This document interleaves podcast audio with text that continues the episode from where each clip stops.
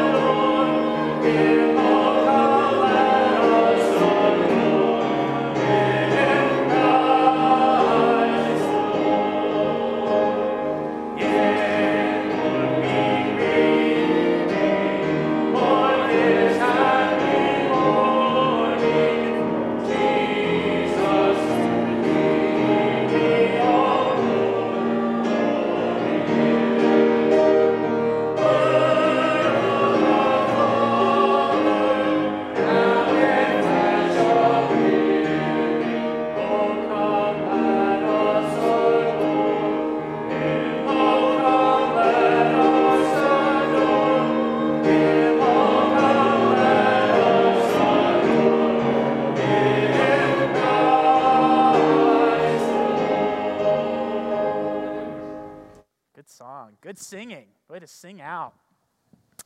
Okay, well, we have been working our way through the Sermon on the Mount on our Wednesday nights, and so I'd like to invite you to turn with me back to Matthew chapter 5. And as I mentioned last week, we are going to spend quite a few weeks dealing with the topic that is in front of us tonight. And we're talking about what the Bible has to say about the issue of sexual fidelity. Or we could, another way to put this is, what does Jesus say about moral purity? Okay? And Matthew 5 27 is where we'll begin. We'll work our way all the way down to verse 32. Here's what the text says You have heard that it was said by them of old, Thou shalt not commit adultery. But I say unto you that whosoever looketh on a woman to lust after her hath committed adultery with her already in his heart. And if thine right eye offend thee, pluck it out and cast it from thee. For it is profitable for thee that one of thy members should perish, and not that thy whole body should be cast into hell. And if thy right hand offend thee, cut it off Cast it from thee, for it is profitable for thee that one of thy members should perish, and not that thy whole body should be cast into hell. It hath been said, Whosoever shall put away his wife, let him give her a writing of divorcement. But I say unto you, that whosoever shall put away his wife, saving for the cause of fornication, causeth her to commit adultery. Whosoever shall marry her that is divorced committeth adultery.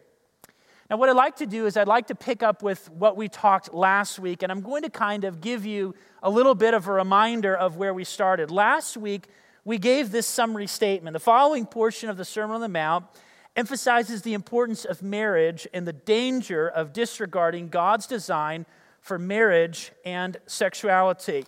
And if you remember, the topic that we addressed before we came to this topic was the topic of murder and then anger in the heart. And Jesus talks about how the scriptures not only say, Thou shalt not kill, meaning don't murder, but it's more than just the act of murder that matters to God, but it's actually the hatred, it's the anger in the heart that ultimately is what leads to the act of murder. And so Jesus is doing the exact same thing with this topic of, of adultery. And what's important, too, for us to understand about this issue is that Jesus gets into another topic which uh, could take us into lots and lots of different rabbit trails, and that is the issue of divorce. Someone might say, well, you know, uh, I'm not going to. I'm not going to commit adultery, but if I don't want to be married to this person anymore, I'll just put them away, and then I can go ahead and I can legally marry somebody else, and then, well, I haven't committed adultery because I'm good, right? And Jesus says, no, that's not the case. And so he addresses that issue. But before we actually get into the specific content of what Jesus says, which we most certainly will get into, I think it's important for us to understand the way that Jesus approaches this issue. And in order for us to appreciate the way he approaches the issue, we actually have to go to Matthew 19, because in Matthew 19, you have people that have heard what Jesus said in the Sermon on the Mount. They come to him with a question, and the way that Jesus responds to them, in fact, it is very, very instructive. So that's kind of where we're going to be going as we work our way through this. We want to look at the way that Jesus handled this question. And he handled that question by saying, Well, do you understand marriage? Do you understand why God created male and female and why he instituted marriage? Because if you understand those things, then there are certain questions you don't even need to ask. Or there are certain questions, when you ask them, you already know what the answer would be. It would completely make sense what Jesus is going to say. And so we also spent some time kind of defining the concepts or the terms that are an important part of what Jesus is saying. The first question that we answered last week was what is adultery? In verse 27, he says, Thou shalt not commit adultery. We talked about the tremendous warnings in Scripture about this issue of adultery. Proverbs 6:27, can a man take fire in his bosom and his clothes not be burned? He goes on later in the text and he says, Whoso committeth adultery with a woman lacketh understanding, and he that doeth it destroyeth his own soul. A wound and dishonor shall he, shall he get, and his repro- reproach shall not be wiped away.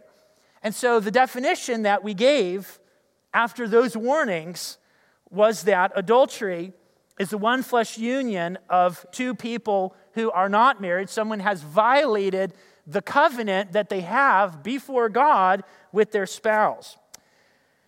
The second question we asked is well, what is marriage? And that's where we went to Matthew chapter 19, verses 3 to 6, where Jesus says to them, Have ye not read that he which made them at the beginning made them male and female, and said, For this cause? And the question is, What's the cause? Well, the cause is marriage. For this cause shall a man leave his father and mother and cleave unto his wife, and they twain shall be one flesh.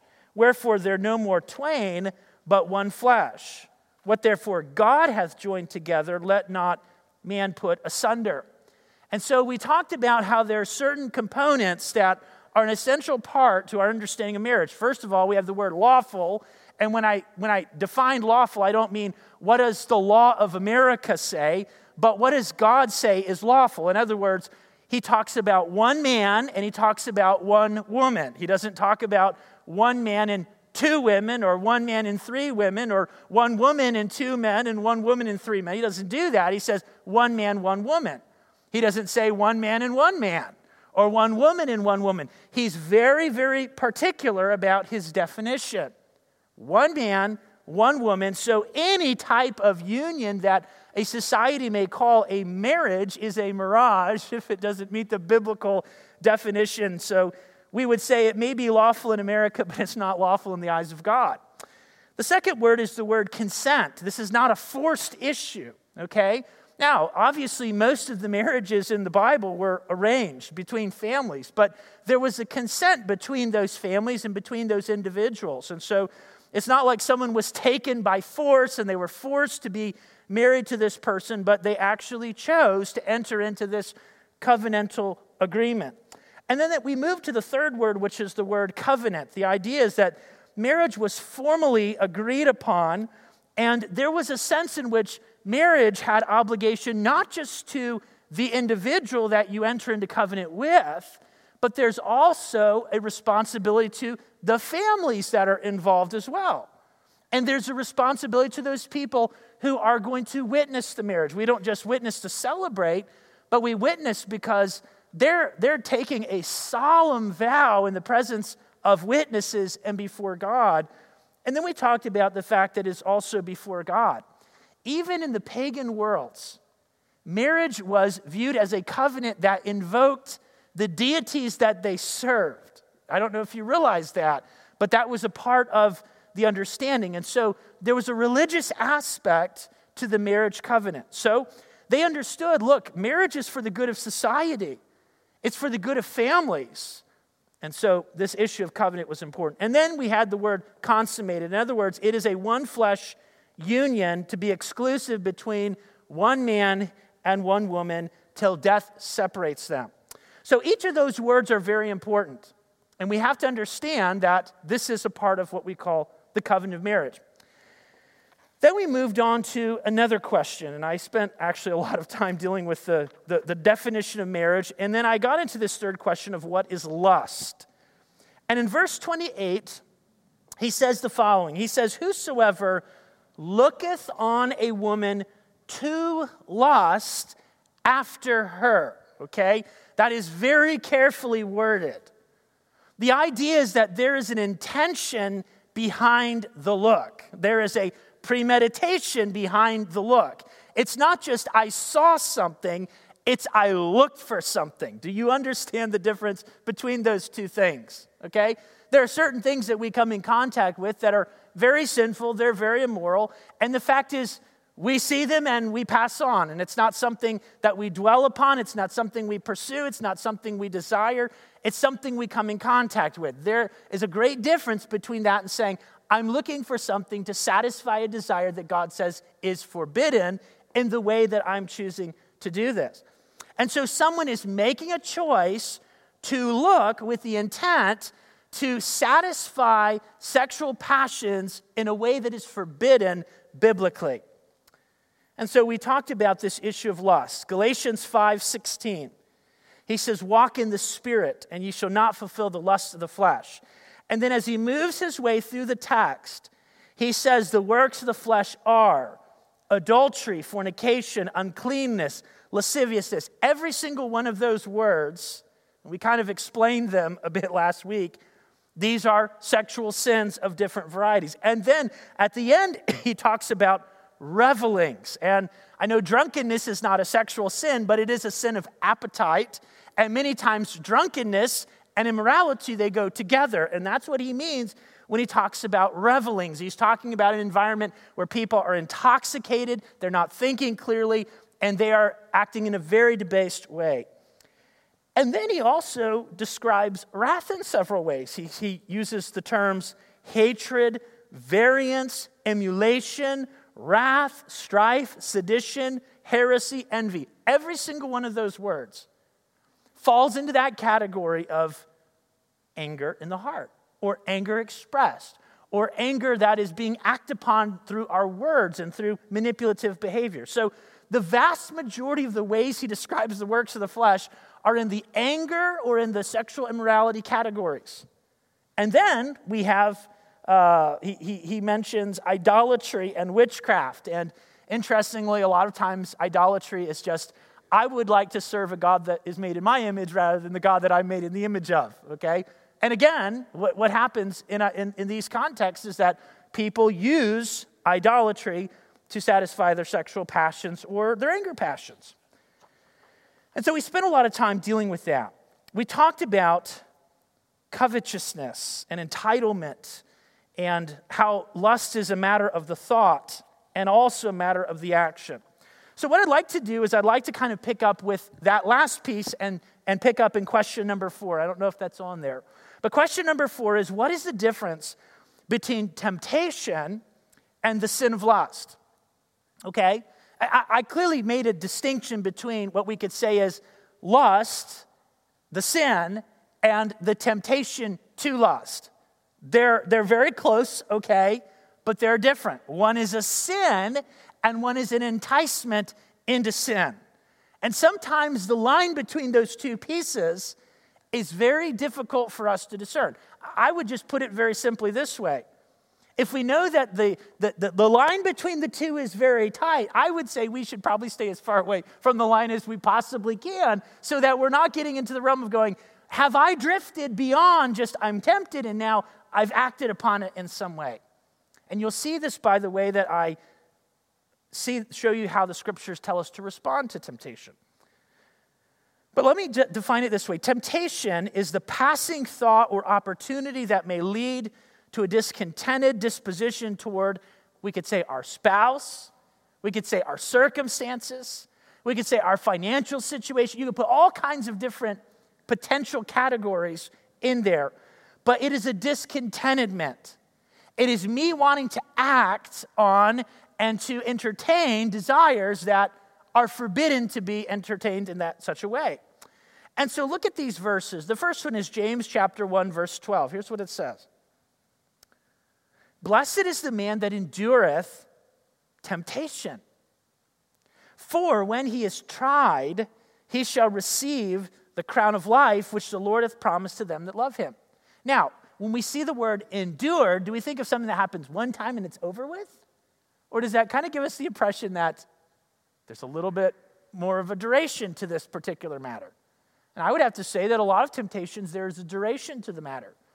It's not like, oh, here's my opportunity. I said no and I walk away and it's all over. I don't have to worry about this again.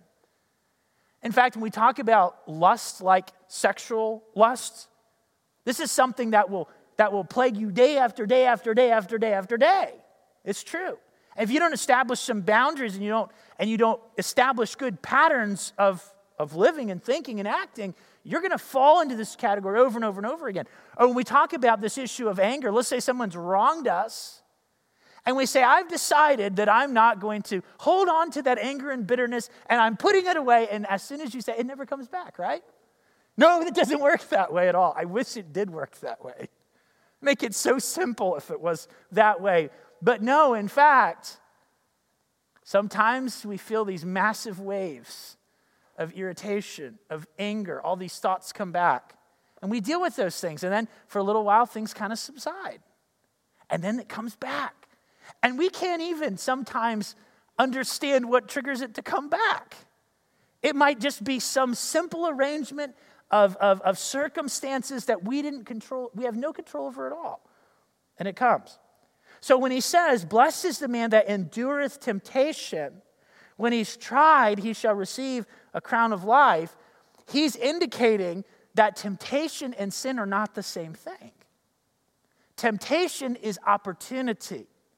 And he's also indicating that temptation is something that may come over and over and over and over again. It may be a thing that we deal with for seasons and then it kind of subsides, and then we deal with it again and it subsides and we deal with it again. Because he's giving the indication there's a day when we stand before Christ. And we have battled with temptation over the course of our lives. And when we have done the right thing, you know what? God's going to, he's going to make note of that. It's kind of a fascinating thing to think about. James 1:14.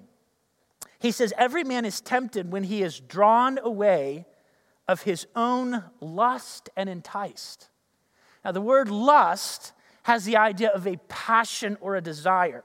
And what's interesting about the Greek term is that it is the context that determines if the passion and desire is sinful or if it's not sinful. I'll give you a simple example. Some of you may know this, maybe, maybe not. But when the Bible talks about the qualifications of someone who's in ministry, he says, if a man desire the office of a bishop, he desireth a good work. What you may not realize is that that word actually is the same term for an intense longing. Same word, okay?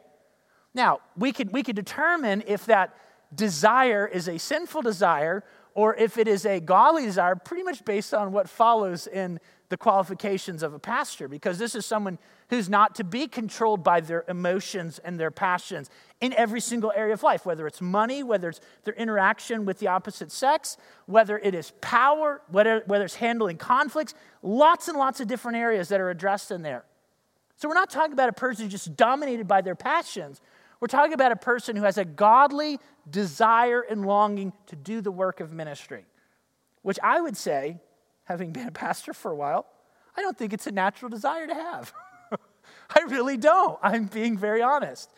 And it's most certainly not a desire that, that, that will be sustained over the long haul if God is not continually rekindling that desire in your heart. So in verse 14 of James, he says, A man is tempted when he's drawn of his own lust. So the desires that we have internally they get bent toward, we could say, illegitimate ways of satisfying those desires. That's what happens. I mean, you take something like anger. If something is evil, I should hate it. Okay? There's no question about it. If I love what is good, I hate what is evil. Okay? However, that passion can very easily be channeled in a sinful direction because I have a sin nature. We talk about sexual passion. I mean, Proverbs chapter 5 and Proverbs chapter 7. If you're, if you're a teenager and you're reading through that in your devotions, probably make you blush a little bit, okay? Why is that? Because you go, oh, is this, is this okay for me to read this? And sexual desire is something God created. It's not, it's not evil, it's not sinful. What's sinful is when we take those passions and we begin to try to satisfy them in ways that God says are forbidden, off limits, sinful. And obviously, this passage has a lot to say about that. So, temptation is the opportunity. It could be a passing opportunity, it could be a passing thought, it could be a season where we have waves of opportunity that come to us. The sin of lust is the refusal to immediately deal with those passions. And the word that I have there is the word mortify fleshly passions. The word mortify means put it to death, okay? It's a good biblical term. So the passion comes, and I know that that's wrong. And I could either embrace it and give into it and say, I'll just go with that and I'll entertain it and I'll play with it. or I can say, it's forbidden. Crush right there. Mortification, putting it to death. And by the way, the Bible talks about putting to death fleshly desires and replacing them with godly desires by the Spirit's enabling. But listen to what it says in James 1:15. He says, When lust, ha- lust hath conceived, it bringeth forth sin. And sin, when it is finished, bringeth forth death. Do you notice progression there? Lust conceives and brings forth sin. There's a progression, okay? So it's opportunity and the desire that's not dealt with properly begins to move me in a direction that is sinful. And that sinful direction could be in the heart and in the thoughts. I've not actually technically acted on that. That's exactly what Jesus is talking about in Matthew 5, where he says, If a man looks at a woman to lust in his heart, he's committed adultery with her already. In other words, he sees someone and in his heart, he begins to have passions that are wrong. And rather than him putting those passions to death and dealing with them biblically, he gives in to them. And he begins with intent to look to satisfy lustful passions. That's the idea. And so we see there's this progression, and the end is, destruction. Sin, when it is finished, bringeth forth death. Colossians 3 5 says, Mortify Therefore, your members which are upon the earth, fornication, uncleanness, inordinate affection, evil concupiscence, and covetousness, which is idolatry. By the way, the words inordinate affection and evil concupiscence are descriptions of homosexuality. Okay? And we talk about fornication, that is a description of lots and lots of different types of sexual sins. But the bottom line is that when a person has a sinful, lustful desire, they can't give in to it or they've sinned. And so when a person says, well, you know, I'm going to be defined by what the Bible calls sin, obviously we have a huge problem. And in 2 Corinthians chapter 7, he addresses that very concept. He talks about the fact that there needs to be a repentance in the heart when we have sinned. And I want you to listen carefully to the way that this is described because this is, this is fascinating.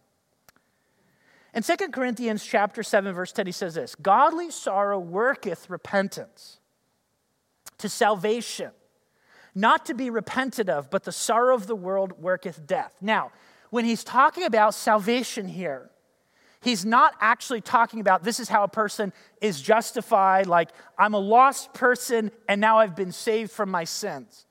He's talking about this in terms of sanctification. But he basically says there's two kinds of sorrow, and he describes one as a godly sorrow that works repentance, and there is a sorrow of the world that works death. And probably one of the best ways to describe this is really, it, it, I will use it like this it's the difference between being sorry that you got caught and being grieved by the sin itself, and how it has put a distance between you and God and how it has affected the people around you and what that sin has done to your own soul, okay? The danger of being caught, or the fear of being caught, or it's basically an embarrassment that now I've been humiliated, something that nobody knew about, now they knew about. I've been exposed, and now people are talking, and I feel terrible about this. And the simple fact is that your grief has nothing to do with what the sin's done to your soul has nothing to do with how the sins affected your wife or your husband or your kids or your parents or your pastor or your church or the people that you work with. Okay? People in the world that have no fear of God when they get caught, they feel bad about it, okay? They want to hide, they want to cover. That's that is a natural thing. But godly sorrow is very different. Godly sorrow is grieved by the sin itself. It's grieved by how the sin has affected my communion with God. It's grieved by how the sin has affected my soul. The truth is, if I'm a greedy person, if I'm an angry person, if I'm dominated by lustful passions, that is destroying my soul, not just the relationships around me. It's destroying my soul. If I'm loving what's forbidden, am I loving the God who created me and loves me and has a purpose for my life? The answer is, of course not. Because these are two passions that are in complete contradiction. So, one of the most tragic things that happens when we sin is it takes our heart off of what is good and it embraces what is evil. And it's destructive. And so, he makes this distinction between godly sorrow, working repentance, and the sorrow of this world that works death. So then he goes on and says this Behold, this self same thing that you sorrowed after a godly sort. Listen carefully the way, carefully. What carefulness it wrought in you. Now, there's a kind of carefulness that says, I'm going to do everything I can to cover my tracks, to make sure nobody knows what I've done, to make sure that I keep my story straight, to make sure that I don't expose myself in any way. That's a totally different carefulness than what he's talking about here. It's a carefulness that says, I confess it to God, I confess it to those that I need to confess it to, and I don't trust myself. I know I'm a person that needs accountability. I know I'm a person that can't go down this path anymore. I have to take radical steps in my life so that I don't go down that path again. And, and, the, and the simple fact is that you may need somebody who is wiser than you, who's not entangled in the things that you're entangled with, who sits down with you and just honestly and objectively says, you, you, can't, you, can't, you can't go to those places anymore. Why is that? Well, because you, you can't trust yourself in those places. That, that, kind of, that kind of friendship that you have there, it, it should be off, off limits because every time you go to that place with those people, this is what happens. And there's all kinds of different scenarios. But the idea is you recognize your own sinfulness and you recognize how broken you are and you recognize you need to have real accountability before the Lord. What clearing of yourselves?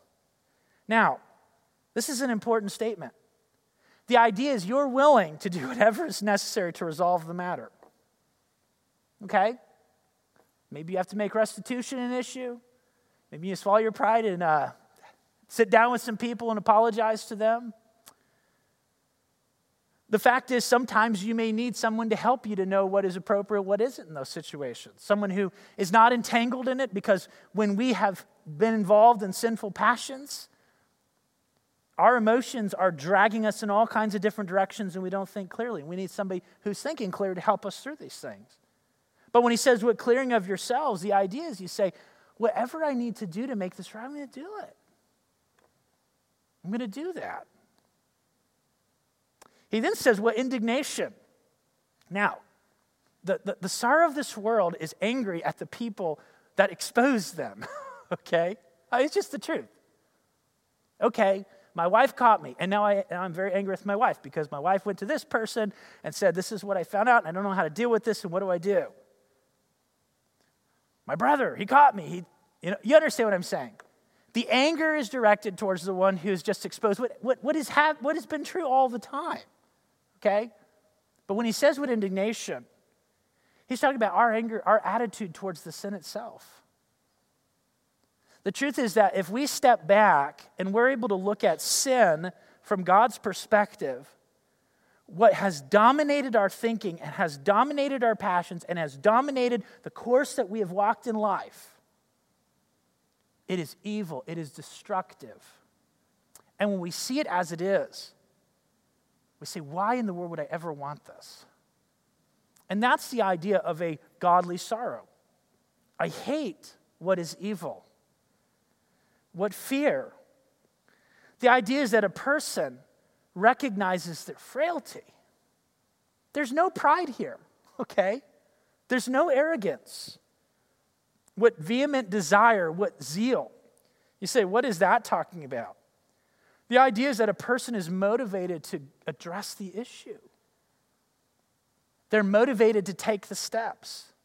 One of the things that sin does, I've seen this with people many, many times, is that it, it kind of dulls their passions so that they don't care about anything. You, you ever talk to somebody who's an alcoholic and they just they just drink themselves into a stupor all the time? and you say, You have a problem, and they're like, Yeah, probably.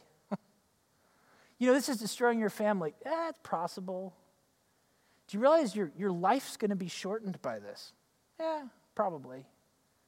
You're like, Is there any emotion here? Do you care? You know what? They don't. They don't care. It's just like, whatever. I got caught. Life goes on. And the fact is, that a person who has a godly sorrow, they say, I don't want this in my life at all. And there's a passion and there's a fervency and there's a motivation that says, I want this out of my life. I don't want nothing to do with it. what revenge? The idea is that, and I, I just, I, I, I give this illustration. I remember we lived in Ghana. There were people that they made a living off of robbing others. That was, that was their day, that was their night job, okay? and they were really good at it. I mean, really, really good at it. I was just blown away. You know, you'd have, you'd have a house, and like on the third floor, there'd be, a, there'd be like one room that didn't have bars on the windows. And somehow, somebody get in that window and they'd get into the house and they'd just clean it out. And you're like, how in the world did they do that? You had people, they would, they would watch a neighbor, they would watch someone who they knew had stuff and they knew their patterns. They knew when they went out, when they came in, and who they spent time with, and they knew everything about what's going on. They watched them very carefully. And I asked this question I was like, is a thief smart? I mean, in some sense, they are. They're very shrewd. They're taking the good gifts of God, a mind that can think through and plot and scheme, and they're using it for evil. They could take that same mind and they could use it for something good. I mean, I mean, think about that. The same strength could be used for something good. Instead, it's being used for something that is evil. And the idea is a person says, I've been a thief, guess what? I'm going to give. I'm going to work. That's, in fact, that's the way Paul puts it. He says, Let him that stole steal no more, but let him work with his hands that he may give to them in need. That's what he's talking about. So he used these hands to take stuff from people and to hurt them and to harm them. And now he's taking it to do honest work and he's helping people in need. So when we talk about the difference between, we could say, temptation and lust, temptation is opportunity, lust is the giving into the opportunity. And the distinction between the two is what do you do when the temptation comes? The answer is you put it to death. What do you do when you've do when you've given into the temptation and you've realized it? It's called godly sorrow that worketh repentance. And it's these things.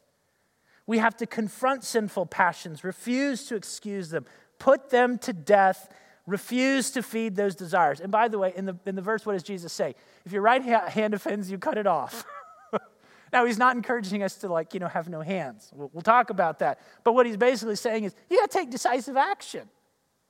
You can't play games with sin. You can't tame passions that are evil. You have to deal decisively with them. The last question is what is divorce? In verse 31 and 32, he says, I say unto you, whosoever shall put away his wife, saving for the cause of fornication, causeth her to commit adultery, and whosoever shall marry her that is divorced committeth adultery. I'll put it like this Divorce is a mechanism created by men to dissolve societal obligation to one's covenantal marriage vows. It was not created by God or commanded by God. Now, I will say this in Deuteronomy, unquestionably, God does work with people who have gone down that path, okay? He still loves people in such a condition. But the bottom line is God created marriage because it's good, and divorce is the undermining of marriage in a sinful world, if you want to put it in that way. In other words, He didn't create this. He allowed men to do this, and he gave certain limitations, and he gave certain commands, really for the protection of those who were vulnerable and who were abused and were treated wrongly, because most certainly that was the case in many, many of these situations. It is always painful, it is always complicated, and it is always destructive. And by the way, a person could have somebody who has treated them very wrongly, okay? Those things are all true for them. God does not condone sin, but He does forgive and pour His grace into the lives of people who humbly acknowledge their sin and turn to Him. So we're going to get into that, not tonight in depth, but we will get into that. It is someone saying, I'm putting away my spouse.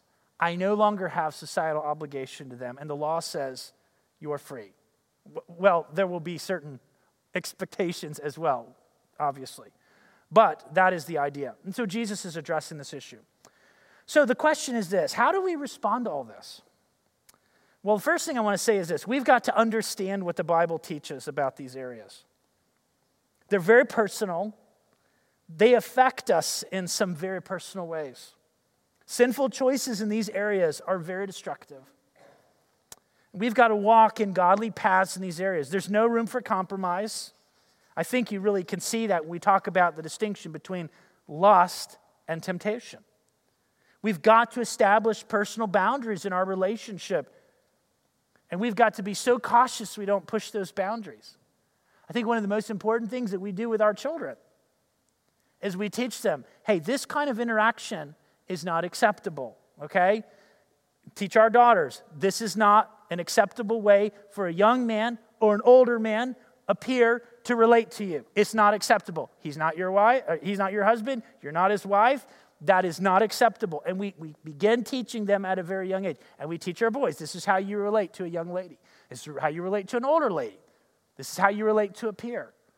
These are boundaries that need to be in your life for your good, for your protection, for the protection of your testimony, for the protection of the possibility of opportunity to get directed in a direction that you shouldn't. And so we could talk about that. There's no room to, uh, to justify sin in these areas or to excuse it. And someone might say, well, you know, I know this is wrong and I know this is wrong. This is more severe than this. I'm only doing this, I'm not doing this, so I should say I'm okay. It doesn't work that way. Because what does Jesus say? It's not just here, it's here. Adultery is not just putting away your wife or cheating on your wife or any of those scenarios. Adultery is what's in the heart that says, I want something that's forbidden, I want something that's not allowed. There's no room to compartmentalize our lives. And it's very easy to do this. It's easy for me to say, well, you know, I, I go to church, I tithe to the church, I read my Bible every day, and yeah, I know I've got this area of my life that, you know, it's secret. I know about it, God knows about it, nobody else knows about it. But, you know, I'm doing a really good job here, and so this really isn't affecting over here. It's very easy to think in such a way. Yet, what does the Bible say? It's the heart, not just the action, it's the heart.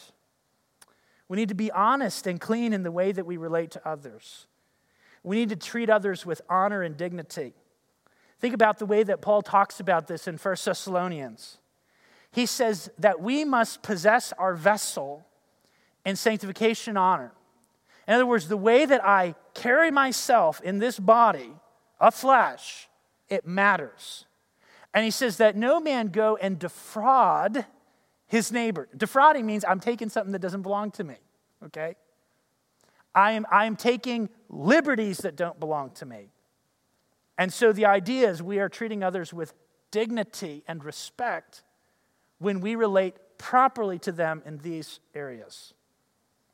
We've got to lay a foundation and maintain a very strong and vibrant marriage if we want to do this well. And we should pass this on to our children. So, Lord willing, next week, I was actually planning to go into this this week, but I don't have the time to now. We're going to talk about God's design for male and female. And so, we, we, the way that Jesus addresses the issue, he, says, Have you not heard? Uh, have, you, have you not read that he made them in the beginning male and female? He's making a point there. For this cause, a man leaves father and mother, cleaves to his wife. The two are one flesh. They're no more twain, but one flesh. What God hath joined together, let not, not man put asunder. What that's telling me is that the way that Jesus addressed the issue is he says, Don't you understand the purpose of marriage? So that's what we're going to do. Next week, we're going to talk about the distinction between, uh, not the distinction, God's purpose for male and female and then after that, we'll talk about his purpose for marriage. And hopefully that will be very, very helpful to all of us. All right, let's bow together for a word of prayer, and then we'll take our prayer requests. Our Father, we, we thank you for the time we spent together. I know that this is a topic that is, it's, it's sadly very needed, especially with our young people. We don't have a society that understands and embraces your design the way that it once did. so I pray that you'll help us as a church and help us as families to really shape the next generation, that they would understand the goodness of your design, that they would understand that your ways are, are truly marvelous. And I pray that they would establish good patterns of life that will lead to healthy and strong marriages. Pray that you'll bless our time together as we pray and lift up these requests to you. I pray that you knit our hearts together in Christ's name, amen.